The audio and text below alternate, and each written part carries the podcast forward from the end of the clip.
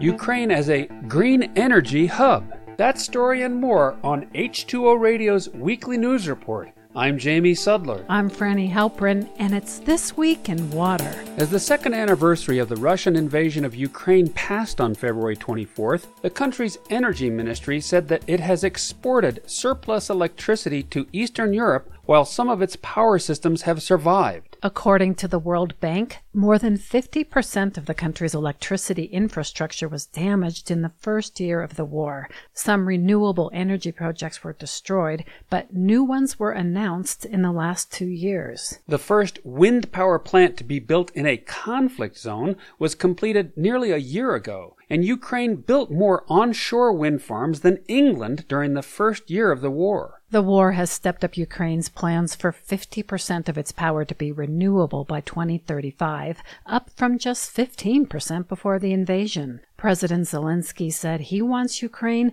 to be a green energy hub for Europe. Ukraine intends to rebuild its nuclear energy capacity, although experts say that could take a decade.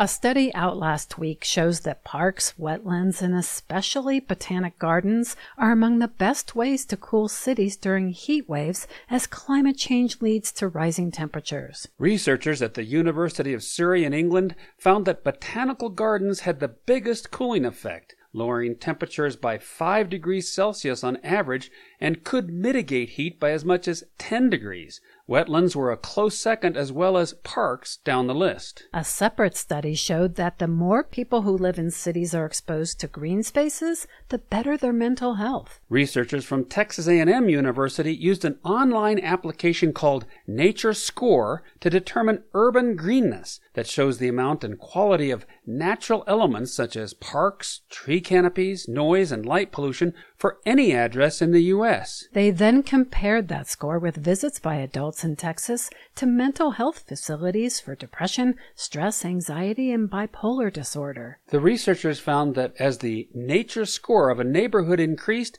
mental health visits decreased, especially in neighborhoods with the highest rankings. On February 21st, a dead satellite, the ERS 2, re entered Earth's atmosphere and mostly burned up, but scattered a few fragments in the Pacific Ocean between Alaska and Hawaii. The European satellite, roughly the size of a school bus, was launched nearly 30 years ago to collect data on Earth's land, oceans, and polar ice caps, as well as to monitor natural disasters such as severe flooding. It was just one of over 8,000 satellites currently circling the planet, a number that's expected to double in coming years to help us navigate our cars, watch cable TV, or let countries spy on each other. Beyond satellites, there's also a lot of debris up there, some 100 trillion bits of old metal machinery which could not only collide with other human made objects and cause damage, but also fall to Earth depositing alumina particles in the atmosphere on their way down. Scientists say that pollution could affect the ozone layer, which protects the planet from solar radiation. To solve the problem of space junk, researchers at Kyoto University in Japan have developed a satellite made of wood. In 2020, the team tested three types of timber at the International Space Station birch, cherry, and magnolia, the last of which performed the best and will be the material for a probe, the LignoSat 2, that will launch this summer in a joint venture between NASA and its Japanese counterpart, JAXA. The satellite is about the size of a coffee mug, and the researchers say it should hold up well in space where, without oxygen, it wouldn't burn, warp, or rot. When it does fall to Earth, it would simply incinerate into biodegradable ash.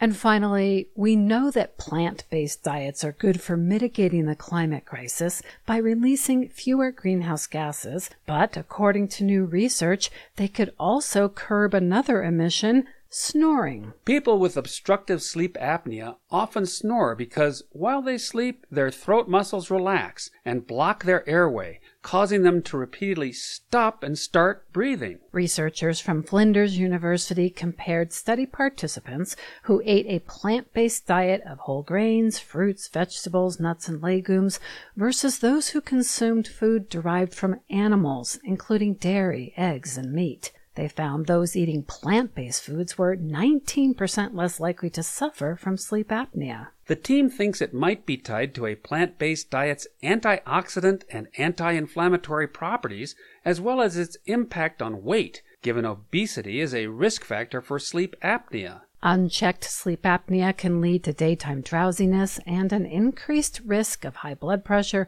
stroke, heart disease, and type 2 diabetes. The study did find, however, that if people ate unhealthy plant based foods, high in refined carbohydrates, sugar, and salts, they increased their risk by 22%. So if you're aggravated by your partner's nocturnal noises, perhaps you can swap out their hamburgers for meals with more veggies.